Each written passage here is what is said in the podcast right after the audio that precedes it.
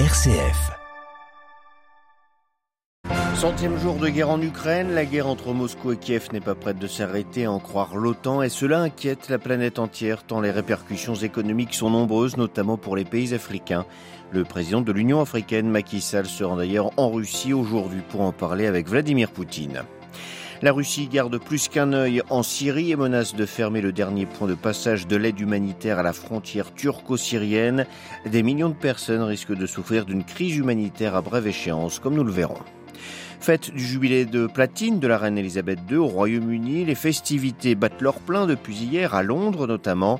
La souveraine ne participera cependant pas à une messe ce matin en la basilique Saint-Paul. Polémique à Maurice après la diffusion d'une vidéo montrant des policiers torturant des hommes dénudés. Nous entendrons la réaction de l'évêque de Port-Louis, le cardinal Maurice Pia. Les pèlerins reviennent peu à peu en Terre Sainte, un retour timide mais une bouffée d'oxygène pour les guides et commerçants de la région. C'est ce que nous verrons dans notre dossier à suivre à la fin de ce journal. Radio Vatican, le journal, Xavier Sartre. Bonjour, centième jour de guerre donc en Ukraine et pas de signe d'apaisement entre Kiev et Moscou. La Russie est bien déterminée à s'emparer de tout le Donbass. Les bombardements sont quotidiens et intensifs. Le grignotage du territoire se poursuit méthodiquement. La ville de Severodonetsk concentre toute l'attention des deux belligérants et cette guerre d'usure se fera sur le long terme, a mis en garde le secrétaire général de l'OTAN, confirmant ainsi les craintes exprimées cette semaine par les États-Unis. La poursuite du conflit n'est pas de bon augure pour l'économie mondiale confrontée à une hausse des prix globales de plusieurs marchandises ou matières premières. Tous les pays sont concernés, en tout premier lieu les États africains. C'est pour parler de ces conséquences, de ces conséquences principalement sur les cours alimentaires que le président sénégalais Macky Sall, en tant que président de l'Union africaine, se rend aujourd'hui en Russie à Sochi pour y rencontrer Vladimir Poutine. À Moscou, Jean-Didier Revoin. Libérer tout ou partie des stocks de céréales et de fertilisants bloqués en Russie et en Ukraine, que ce soit en raison des contraintes financières et logistiques découlant des sanctions décrétées contre Moscou, de l'impossibilité de naviguer en mer Noire ou selon la Russie à cause du minage des ports ukrainiens par Kiev. À eux deux, l'Ukraine et la Russie fournissent 30% des exportations mondiales de blé et depuis le début de l'opération spéciale en Ukraine, les cours de céréales et des huiles ont flambé. Leur prix dépasse en effet les niveaux des printemps arabes de 2011 et des émeutes de la faim en 2008.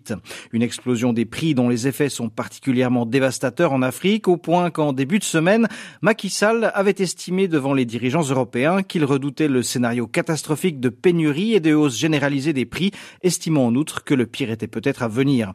Mais l'entreprise du président sénégalais s'avère plus que compliquée. La semaine dernière, Moscou s'était dit prêt à reprendre ses exportations de céréales, mais en contrepartie d'une levée des sanctions qui frappe la Russie. Jean-Didier Revoin, Moscou pour Radio Vatican. Et concernant le pétrole, l'OPEP Plus a finalement décidé hier d'augmenter d'environ 50% sa production, la faisant passer de 432 000 barils par jour à 648 000. Cette décision vise à contenter les Occidentaux qui veulent calmer les marchés et à ne pas froisser la Russie qui fait partie de l'entente, les prix ne devant pas réellement baisser selon les analystes du secteur.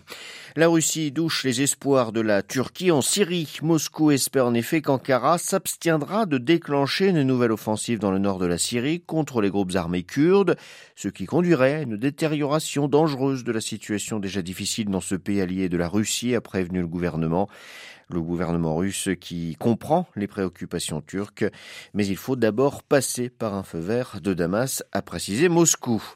Et la Russie sait combien? La situation dans le nord de la Syrie est déjà difficile. En effet, sa décision, sa menace de fermeture, en tout cas du seul point de passage à la frontière turco-syrienne acheminant l'aide internationale, risque en effet de provoquer une crise humanitaire pour plusieurs millions de personnes sans compter les inquiétudes envers la possible opération militaire turque dans la région. À Beyrouth, Paul Khalife. L'opposition de la Russie au maintien du passage transfrontalier de Bab el-Hawa risque d'aggraver les souffrances de millions de personnes, selon l'ambassadrice des États-Unis à l'ONU en visite jeudi en Turquie. Au fil des ans, le nombre de points de passage utilisés pour acheminer l'aide à la population syrienne dans les zones échappant au contrôle de Damas est passé de 3 à 1 en raison du veto russe. Moscou estime que l'utilisation de ces passages sans l'aval de Damas constitue une violation de la souveraineté et de l'intégrité territoriale de la Syrie. Ce dispositif permet de soustraire des millions de personnes à l'influence du pouvoir central dans les provinces d'Idlib et d'Alep, partiellement contrôlées par des rebelles pro-turcs et des djihadistes. La situation humanitaire risque également de souffrir d'une éventuelle opération de l'armée turque contre les régions du nord-est contrôlées par les forces kurdes. Ankara menace de mener une nouvelle offensive dans le but d'établir une zone de sécurité d'une profondeur de 30 km le long de sa frontière avec la Syrie. Une telle opération pourrait créer une crise humanitaire et compromettre la campagne des forces kurdes contre le groupe État islamique, ont prévenu jeudi les forces démocratiques syriennes soutenues par les États-Unis. Paul Khalife, Beyrouth, RFI pour Radio Vatican. Le bras de fer entre la Commission européenne et la Pologne se poursuit. Varsovie recevra l'argent du plan de relance économique post-Covid si des réformes garantissant l'indépendance de la justice sont menées, comme le gouvernement polonais s'y est engagé. En attendant, les fonds resteront bloqués, a précisé Bruxelles. Poursuite au Royaume-Uni des festivités du jubilé de platine de la reine d'Angleterre, Elisabeth II. La souveraine célèbre depuis hier ses 70 ans de règne, du jamais vu dans l'histoire de la monarchie britannique. Tout le pays est en fête et tout particulièrement dans la capitale, Londres, cœur de ces célébrations. Sur place, Jean Jaffré. Le coup d'envoi a été donné hier avec une parade au cours de laquelle ont défilé 1500 militaires et 250 chevaux accompagnés par 400 musiciens. Trooping the Colour marque traditionnellement l'anniversaire officiel de la souveraine. Puis une foule dense de plusieurs dizaines de milliers de personnes s'est émassée à Trafalgar Square et sur le Mall, l'avenue qui mène au palais de Buckingham, pour regarder le passage des Red Arrows, la patrouille acrobatique. Les plus chanceux ont pu aussi apercevoir la reine entourée de membres de la famille royale sur le balcon du palais mais elle n'assistera pas aujourd'hui à une messe d'action de grâce en la cathédrale Saint-Paul en raison de problèmes de mobilité. Pour la majorité des Britanniques, la reine incarne la continuité et l'unité du pays. Il admire d'avoir accompli ses devoirs de monarque constitutionnel sans jamais faire un faux pas. Les républicains restent très minoritaires. Samedi, 22 000 personnes, dont 5 000 travailleurs essentiels pendant la pandémie, sont attendues pour un grand concert au Palais Royal. Par ailleurs, une douzaine de millions de Britanniques profitent de ce moment historique pour organiser des pique-niques et des barbecues avec leurs voisins, ainsi que des fêtes de quartier. Laurent Chachaffré, Radio Vatican. L'urgence alimentaire décrétée au Tchad en raison de la détérioration constante de la situation nutritionnelle due à la guerre en Ukraine. C'est ce qu'a annoncé hier le gouvernement de la junte. Plus du tiers de la population, selon l'ONU, en effet besoin d'une aide humanitaire d'urgence. Un appel à l'aide est lancé à tous les partenaires internationaux et les acteurs nationaux. Au Mali, mort mercredi de deux employés de la Croix-Rouge. Ils ont été tués dans l'attaque de leur véhicule dans la région de Kay, dans l'ouest du pays. Le chauffeur était malien, le délégué présent à bord sénégalais. Deux autres membres sont sortis indemnes de l'insaut. Selon les témoignages recueillis par l'organisation, des hommes armés à moto ont surgi et ont ouvert le feu sans sommation. Ils ont emporté le véhicule et l'équipement qu'ils transportaient Polémique à l'île Maurice à cause d'une vidéo qui remonte à deux ans et qui a ressurgi récemment. On y voit des hommes dénudés subissant des actes de torture commis par des policiers. Cette impunité des forces de police a provoqué de nombreuses réactions dans l'île, comme celle du cardinal Maurice Pial, l'évêque de Port-Louis. Il invite à s'interroger sur le sens de cette violence. C'est vraiment révoltant. Enfin, moi, je pense surtout aux victimes, à ces personnes qui ont été humiliées, la dignité blessée.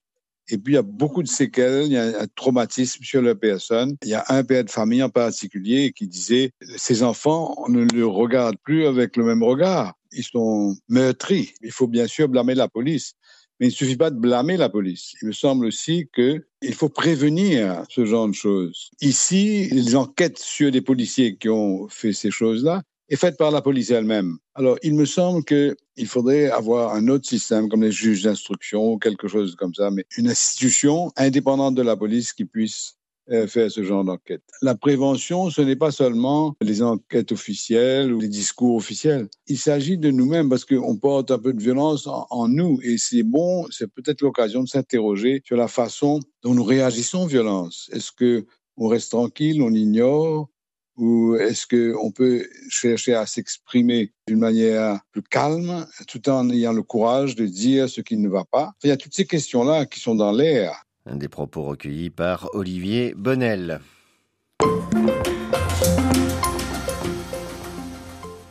Retour dans notre dossier sur les pèlerinages en Terre Sainte qui reprennent peu à peu après deux années d'arrêt à cause de la pandémie de Covid-19. Ces derniers mois, les frontières d'Israël ont alterné entre réouverture en novembre, fermeture en décembre, puis réouverture en janvier. Depuis, le retour progressif des pèlerins est vécu entre soulagement et méfiance par l'industrie du tourisme. Selon l'Association du transport aérien international, en février dernier, les voyages en Israël étaient toujours inférieurs de 60% à leur niveau d'il y a trois ans. En cause, les règles sanitaires particulièrement strictes imposées ces derniers mois par l'État israélien. En cause également, la guerre en Ukraine qui a provoqué une flambée des prix à l'international et ralenti le rythme des voyages. Alors comment les guides et les commerçants de Terre Sainte vivent-ils ce retour des pèlerins? Israël et les territoires palestiniens connaissent-ils le même retour à la normale? Claire Riobé a tenté d'en savoir plus. Les guides touristiques de Terre Sainte le confirment. Dès janvier dernier, ils ont vu revenir avec soulagement des pèlerins des États-Unis, de France, d'Espagne ou encore d'Italie. Un retour source d'espoir pour beaucoup qui restent mêlés à la crainte de voir de nouveau les frontières se refermer, comme ce fut le cas ces derniers mois sur décision de l'État israélien. Georges Safar, français syriaque catholique et guide de Terre Sainte, témoigne. Je peux dire que j'ai travaillé depuis le mois de janvier et jusqu'il y a quelques jours presque en continu avec des groupes dont certains étaient assez importants, d'une cinquantaine de personnes. Euh, on revit hein, après deux ans vraiment de stress permanent. À chaque fois, on nous disait bon, dans, dans 14 jours, il va y avoir une décision. Est-ce que les frontières vont réouvrir ou pas? Puis c'était prolongé. Ça a duré deux ans. Pour ceux qui sont côté israélien, il y a eu des aides financières, mais évidemment, ça ne compense pas le manque à gagner. Côté palestinien, bon, c'était catastrophique, euh, quasiment pas d'aide à part des dons pour des familles via les églises ou via des associations, mais évidemment, euh, rien ne compense le travail et le retour des touristes et des pèlerins. Là, aujourd'hui, euh, on revit. Donc, il faut venir, il faut venir en pèlerinage en Terre Sainte. Un soulagement que partage Laure Joubran depuis Nazareth en Israël, qui tient avec son mari une entreprise de bus. Leur vie de famille, rythmée par la venue des pèlerins, a repris peu à peu un cours normal ces derniers mois comme en novembre, les frontières ont été ouvertes et refermées en décembre, on se méfie un peu, on n'y croit pas encore trop. C'est-à-dire qu'on se dit oui, mais est-ce que la pandémie pourrait repartir? Est-ce qu'on pourrait euh, refermer les frontières? Donc ça, c'est un peu une crainte. D'un autre côté, on revit. Ça a été juste un soulagement euh, incroyable parce que ben pour nous, les pèlerins, c'est pas juste de mettre des gens dans un car et de les conduire à droite à gauche pour moi, c'est aussi un lien ou un contact direct. C'est des témoignages, c'est des gens qui demandent euh, pourquoi ils peuvent prier pour nous, euh, quels sont nos sujets de prière. Et tous ces contacts-là nous ont terriblement manqué pendant deux ans. Nous, on a une famille qui vit au rythme des pèlerinages. Mon mari part avec les pèlerins, il les accompagne euh, partout où ils vont. Ça veut dire qu'il dort aussi dans les hôtels où il y a les pèlerins. Ça nous redonne une mobilité, ça nous redonne une bouffée d'air euh, de temps en temps. Donc euh, pour nous, c'est pas juste transporter des gens, c'est vivre des petits bouts de chemin avec eux. Autre réalité à Bethléem, en territoire palestinien où 90% de l'économie dépend de l'industrie touristique. Ici, les pèlerinages n'ont pas repris au même rythme qu'en Israël et les guides et commerçants travaillent aujourd'hui à 30% de leur rythme habituel. Le père Rami Assacrié, frère franciscain et prêtre de la paroisse latine de Bethléem, continue de soutenir spirituellement les habitants dont l'attente des pèlerins semble n'en plus finir. Les gens continuent de prier et d'espérer, mais les résultats se font attendre. Je sais que le Seigneur est toujours avec nous, et c'est ce que j'essaie de partager à mes paroissiens. Vivez une relation avec Dieu, et il vous aidera à surmonter cette situation. Lui vous donnera la patience, la sagesse de vivre avec ce que vous avez, même si nous n'avons pas beaucoup. C'est ce que je prêche tous les jours ici. Plusieurs centaines d'employés des hôtels et restaurants de Bethléem ont dû quitter leur poste pour trouver du travail à Jérusalem. Tous espèrent que la saison estivale permettra à la ville de retrouver, en partie du moins, les touristes qui remplissaient ses rues ces dernières années. Préparé par Claire Réaubé, le retour des pèlerins en Terre Sainte, c'était le sujet ce matin du dossier de Radio Vatican.